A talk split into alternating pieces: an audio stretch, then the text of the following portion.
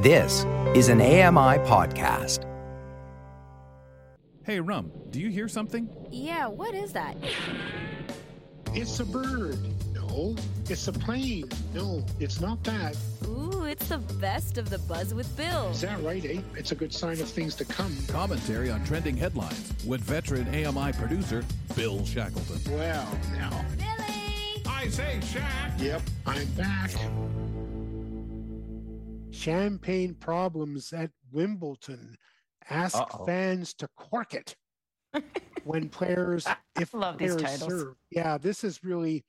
I'm going to set this up. When you are watching a tennis match, when you're there, unlike baseball and football, um, there is no audience interaction. You're are you are it, there's this sort of etiquette about tennis, and Right. basically are prepared. You you are re- expected to respect the players.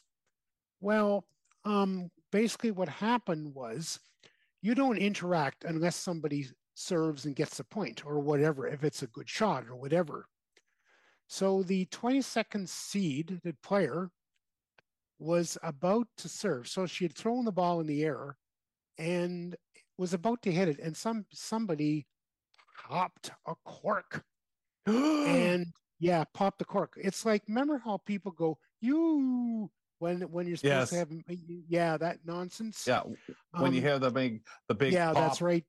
Yeah. Um, here's what the umpire said. Ladies and gentlemen, please, if you are opening a bottle of champagne, don't do it if the player is about to serve. Stay corked. Um, yeah, that's why right. does this have to be said? Like, why is it always somebody who thinks that it would be Oh, either I, I don't know. brilliant or funny or just it went completely over their head? Do you know what this this. reminds me of, Rumya? Remember a few weeks ago on the roundtable we discussed the singing at the end of the play. Oh, Remember the people and they The were told, "Wait, you'll get a chance to sing along later on," and the people, "No, no," and Yeah, we played that audio. The now. one person who got up and started to sing. This reminds me of that just kind of thoughtless. Sure. But at least that one I've- is just like a controversial story. This is like, what are you doing? Yeah, this is and this is so distracting in that sense. Yes, so is it if you're interrupting a play and by the well the play you're Mhm. doing you're singing a lot longer along and the the actors just yeah, okay. It's kind of like the person when someone when they're singing the national anthem knows, yeah, but half Yeah. of these people are going to get up there and sing along with me, even though I've been Yeah, hired to right. sing the national anthem at this event. Right. Um, I, I find it so funny though that people are just sitting up there in their own little booth watching, if they're really watching, and they're just whoa and popping that unbelievable disturbance, Ye- especially at Wimbledon. Here is something the article didn't mention and should have. If this had happened at match point, and you Ooh. know, at match point, the, the the player who serves who serves a winner is going to win the match. If and if that had happened, there would have been pure heck to pay. Uh, I mean, the, the, the that poor girl lost the point. Yeah. So yeah, I mean, you know what I mean. It would have been, but who I mean- mixes? Who mixes champagne with peaches and cream? I mean, good What? God! I mean, I, that's what it is.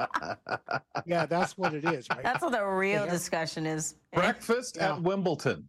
yeah, that's Right? yeah, yeah. No, but this is Yeah. honestly why, like, especially with para sports, we see the etiquette and like what you're allowed to do as spectators it can be very, very strict, right? We know with goalball, like they're just it's hard. Fast rules. You have to be quiet, and this That's is right. the time you have to be quiet. And and uh, other than that, like I mean, uh, during those times, the refs will actually point you out in the crowd to say shush or get out. Um, but we don't necessarily see that with pro sports, and uh, clearly there's a reason why. We yeah, need well, to. tennis you're not supposed to. Tennis you are. It's Yeah, got to is be quiet. just like Golf. There's the etiquette of being quiet because somebody's trying to concentrate. And we the way we do baseball here in in North America is different than in Japan, for example, over there, and this is what we saw during the baseball classic. Major leaguers from over here were so thrown off because of the noise. It's a party atmosphere through the whole thing. Here, like the organist isn't even supposed to play. Yet you play an NBA game and there's music and loud sound all as they're going back and forth and making their shot. Yeah. And if the players don't have that, they'll complain and say, "Hey man, Well, where's the sound? That gives me my adrenaline." Yeah, hey, like at the end of the day, the athletes need what they need, especially on this level of competition. So maybe we need to start putting it in the rule books. Well, you Yeah, wonder. Make well, sports that, that boring is, for that- everybody. But that is, but that is. You are supposed to be respectful and Yeah, quiet for but it- golf. it's and not But hard and fast rules, right? It's well, just oh yeah, oh yeah. But Yeah, it you- Oh yeah, it certainly is. is it? But the, oh yeah. Oh, Oh god, they'll throw you out. Who's getting penalized? Okay, all right, yeah. They, they'll, they'll throw you out if you start, and they'll. They're always the umpires always saying, "Quiet, please." You know, Mm, making yeah. sure. But that's- but you wonder how much noise they put up with when they're practicing and stuff like that. Like you know, how much yeah, does but it it's a distract different them? headspace. Oh, very much so. Mm. Oh God. Now, as for like you said about goalball parasports and what people need and the consideration when when Brock and them were doing bocce, I'm sure there was the quiet please, Same and I of think that would Mm. extend to um the, the, the you know the the Olympics themselves. Yeah. So uh and with those those rules.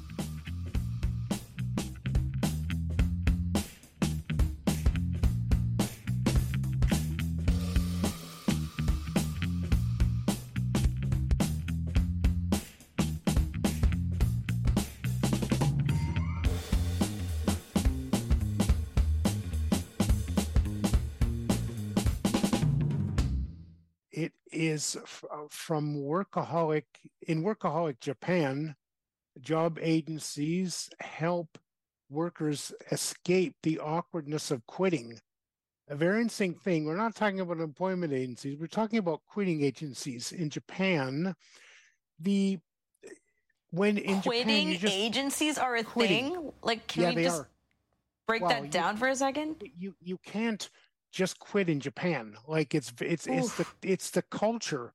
You are expected to stay in the company that you work for, um, and Forever. pe- forever. And people um don't know h- the, the well. First of all, they don't know how to quit. They they just they can't. The idea of quitting is just like the article talked about the kamikaze approach where you were damn the torpedoes you work until you uh you to you retire.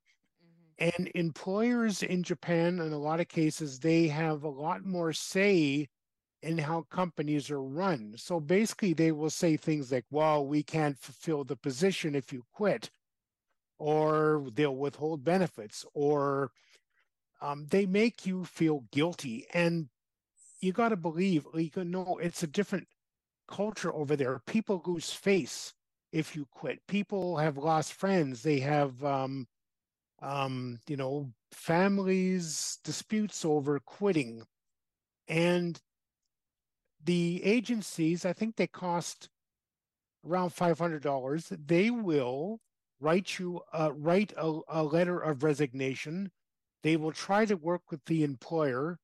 Again try because it doesn't always work. Oh and my a, a, a lot of it though it's psychological because these it, it just is unheard of to quit and people don't even people just say hey i can't quit a job i Hmm. i just can't do it it's not even a job anymore. It's like a commitment. This sounds like divorce to me. You know, there's so much intervention needed in order to even, uh, not even accept, but to consider that somebody would want to quit. That you need a third person to come in and mediate the process, and everybody try to get on the same page, which may That's or may right. not happen, because Yeah. it's so culturally, um, you know, understood that this is Yeah. unheard of. But Well, what's the it's- benefit, Bill? Is there the benefit of, uh, of that mediation that we're talking about um, happening keeps you at least in the know of what you're entitled to, and and that does it work in that way? Is it mainly to protect because you know that someone's going to say, "Well, we're letting you go, you're out of here," or, or sorry, not letting you go, but with you quitting, retiring, whatever it might be. And I, I'm sure there are some things they retire of. There must be policies now. But if you do have to quit, I found a better job or something like that. All right, well, security needs to get you out of here because gosh knows what you'll take on your way out. Um, I wonder if some of this, Oof. this, some of the reasoning for this process. well the the benefit the main benefit is is they'll do the job for you and that's the benefit of it that that's Mhm. you know that that's for a what reasonable they do price. yeah yeah Oh, for- certainly. Oh, Yeah, good oh, yeah. heavens! Well, if you're quitting, you must be in enough good shape to afford me. Yeah. That's why the mediator looks at it. Imagine how much pressure that is, though. Like Oh, yeah, not absolutely. having, you couldn't just wake up one day and say, I'm quitting my job. Like, this No, no, is no, a no. Good Lord, no. process, a Yeah. mental Oh, yeah. process. And then that process, I think, um, can also be said about finding a job because as soon Yeah. as you uh, get working, that's it, you're locked in. Yeah. Well, and, employers, and maybe that's the reason you actually leave the job and maybe that also allows people that time to think do i really want to do this sorry bill Yeah. Yeah, employers will also say, um, if you quit this company, I'll make sure you never get another job in the Oh. industry. Like it's really, it's just That's brutal. rough. Now, fortunately, it is changing gradually, um, but it's still, you know, um, damn the torpedoes. If I'm working for a company and if I don't like it, I gotta stay because I'm afraid to quit, and people are afraid to quit. Remember, it was, um, I think it was Japan where we talked about silent quitting as well a while Oh, back yeah, with you, right. Billy. Yeah, and Yeah. even that, I remember the context being so unheard of. Like, this was such a new phenomenon that people were, you know, dragged out to the point of feeling like they just don't show up to work anymore. They just don't put in but, productivity. but we talked about that coming here, I Here as remember us well, having that discussion with robert half on, on, on the program Yeah. too so But the cultural difference is so fascinating to compare. very much Yeah. Oh, Oh, yeah. Absolutely. And and Yeah. i just think and again so many of us in our position stop and say who's quitting what we don't have a lot Yeah. of opportunity when you're in the disability community this is something that's like oh my gosh you you are you that in demand well you, it's just the culture of this is where you stay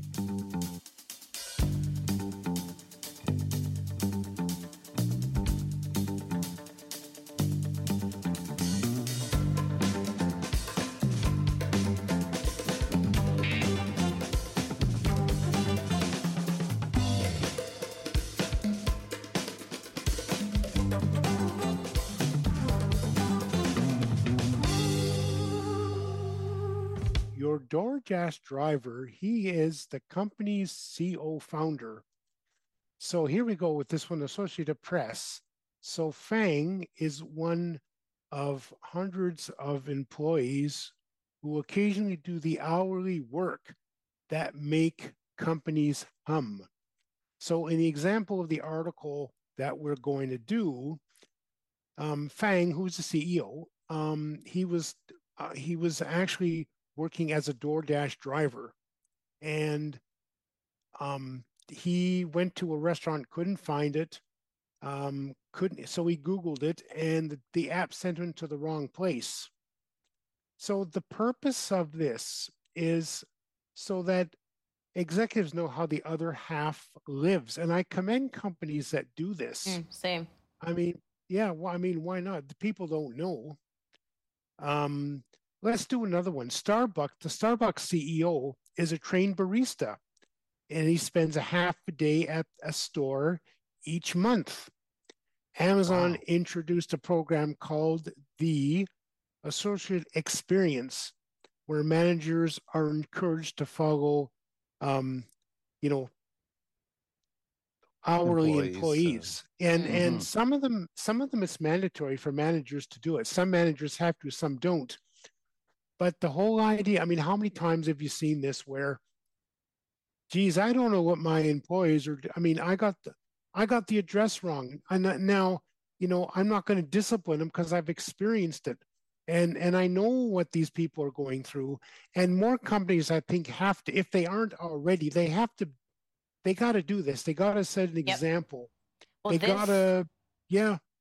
This combined with like actual actionable uh, responses or consequences means that you'll get less complaints right because we don't need to convince you the the person all the way at the top of the chain that these are problems and issues that we're having like if you were you know Yeah, if to you got to something see from our last segment rum we you have the empathy Exactly. because you got. Exactly. You know what? I think of Uber, right? And all the people being left on the streets because they have Oh, guide yeah. dogs and service animals. If somebody at the top could just understand how much of a frustrating situation that is by literally being there, you know, not hearing about it through the complaint lines, not understanding, oh, there, this is the ratio of people getting left on the streets. I'm talking, you were there, you saw it, you witnessed it. That's enough for you to get it. And it, so I'm saying combine that with actual consequences and uh, laying down the law. And seriously, the system would get cleaned up so much faster, so much more efficiently, and that's why I'm agreeing with you, Billy. Like it's got to be mandatory.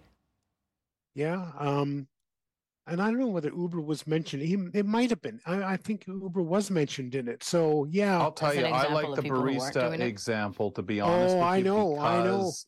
Because- you know there are so many little things doing any job. Rumya just said it a moment ago. Hey, you ever get a pop up in the midst of what we're trying to do? Well, how hard is that for anyone to understand or think they could help that help us out? Because unless you do that, live it, do it that way, Mhm. it, it's a difficult thing. So that barista moment, that half a day working with that equipment, or maybe that that that they go to a different one each time and and spend a half a day there, getting to know some of the potential problems and saying, why is this stuff spilling? Well, this is what happens. Well, really? So yeah, if we had a cup here or we had this, or I'll speak to the manufacturer of this product and tell them we can't be having this happen in our stores Mm. and see what's going on. There are so many ways that on the ground we just accept this is the way it is. And maybe that person higher up who comes and says, Why is that happening? That's disgusting. Well, this is why. What do you guys do Yeah. then? Oh, we just clean it up. Oh, no, no, no. This is a waste of time and productivity. Forget it. You know, maybe when they have to do things like that, they see things from that, that, that eye From the other perspective. that perspective exactly bill and i think i think it's valuable obviously some would say oh they're only spending half a day there how can they get the real and there are bigger problems to deal with but some of the bigger problems do need the voices of those living it every day Uh, you know sometimes you're going to have those other problems that that president can't adjust that way uh, or address but certain things parking issues location issues and internal equipment or or just the behaviors or what the staff are facing in the way of customers and interactions those i think for a lot of people will say look that's what i need you the most here for i can send a letter or who a few of us can sign off on a letter that says this is a problem for our staff leaving at nighttime and potentially getting mugged whatever it Mm. might be And it's got to Yeah, be I a don't- regular thing. Like you can't just Yeah. do it for the novelty Oh, of gosh, oh look yeah. at that I'm the CEO and I'm taking is my there a time. camera there Yeah, exactly. yeah take some pictures of me doing it you're from what I'm paper on the, the, front times line. Exactly. No, Mhm. it's got to be a regular occurrence to shrink that gap between the top and the front line. It's I like no it worked way. into what they're supposed to Yeah, do. the If role. you take this position in, I like it as one of the job tasks to go in there, you know, if at all possible, because I obviously understand you may have a a, a, a VP or, or somebody that may have a disability or a Mhm. situation where they can't do it for one reason or another, but at least go to the store, at least be there, at least observe and listen. Yeah, Nice. and I w- I was trying to find out whether the TTC. I mean, some of these companies in Toronto do. I mean, a good example would have been the TTC too, because you know it's so tough being a driver, and Yeah. everybody takes these things for granted. Absolutely. And sadly, You know, you know, a lot of the times the frontline workers are not the ones making the final decisions on changes No. in system. oh no, right? no, no, Exactly. no. So the or the strategies or all these other things. So you do need people who understand who can put you know be on the floor to understand what's actually going on and have that influence. s- sometimes you present a problem as a worker, but until someone actually has the coffee spill on them or the Exactly. issues at hand, they may, oh, by looking down, say, Oh, I know why this is Yeah. happening. Wow, we can fix this. And sometimes that's the solution as opposed to what do you mean we keep having messes now? Tell your tell your staff not to be so clumsy at that store. Yeah, exactly.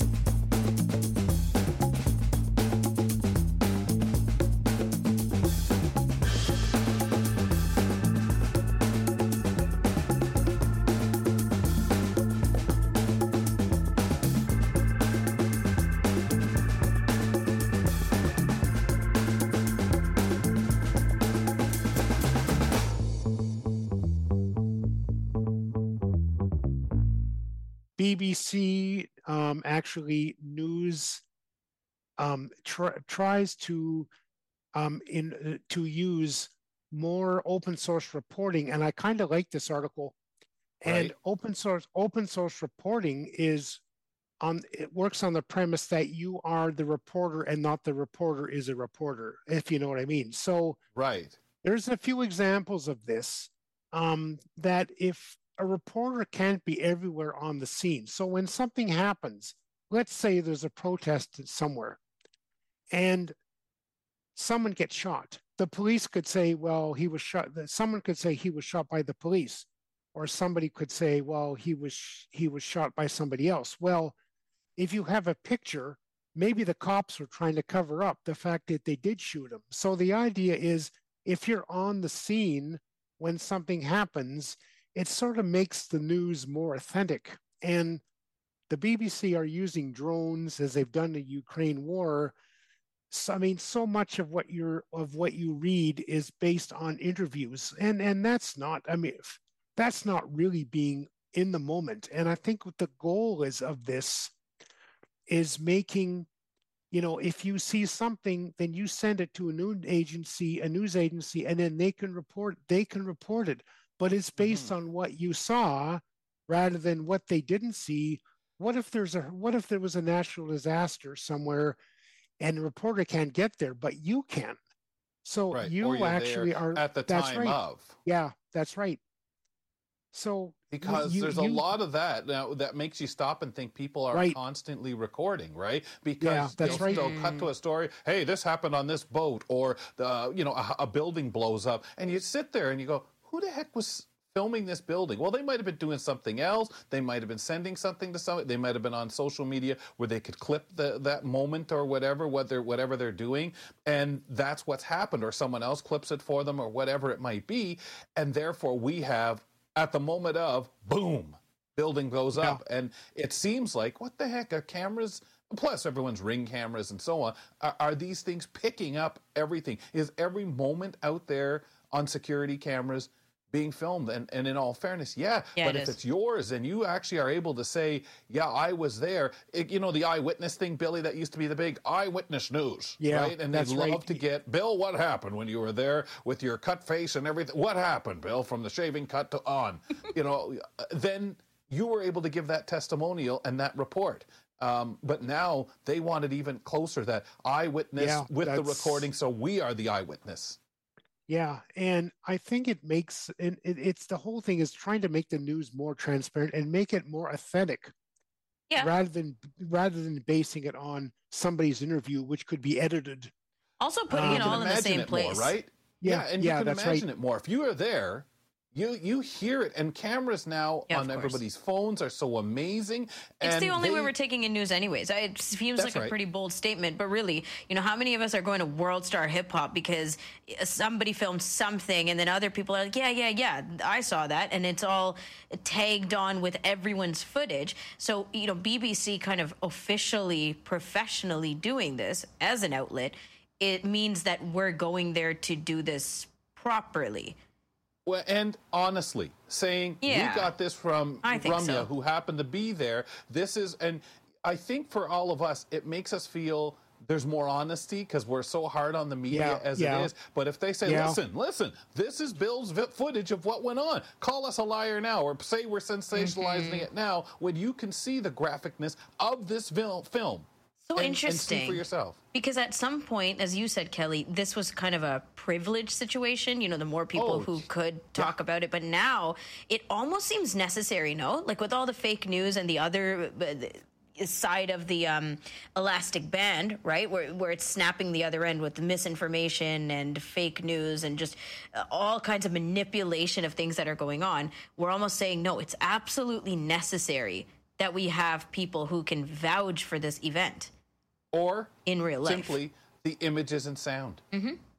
You were there Yeah. taking a picture. We hear an explosion, and we hear the person say, "Oh my goodness!" Wow, Yeah. there it is. There's your eyewitness, as well as you, you're seeing it through their eyes and what's happening now. But for a, a media outlet to come out and say, "We will use your content," because before everybody, well, I, I want the word of the authority, the person who should know the most, that reporter who's covering the story. Now get some witnesses.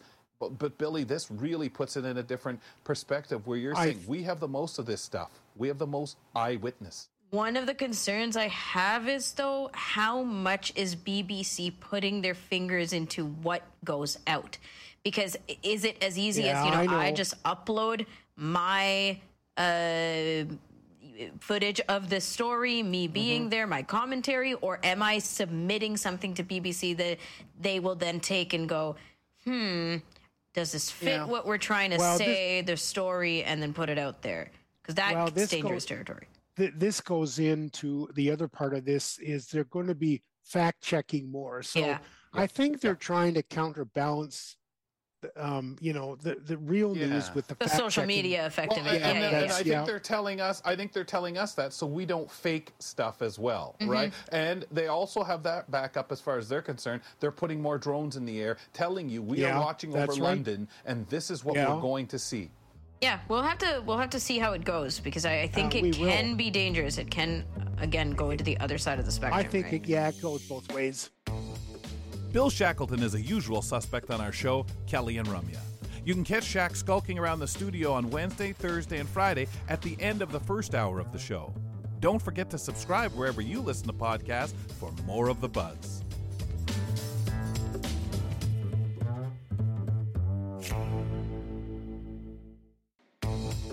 The Best of the Buzz with Bill features Bill Shackleton, Kelly McDonald, and Rumya Amuthan of the AMI show Kelly and Rumya.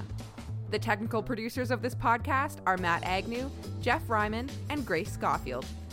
The manager of AMI Audio is Andy Frank.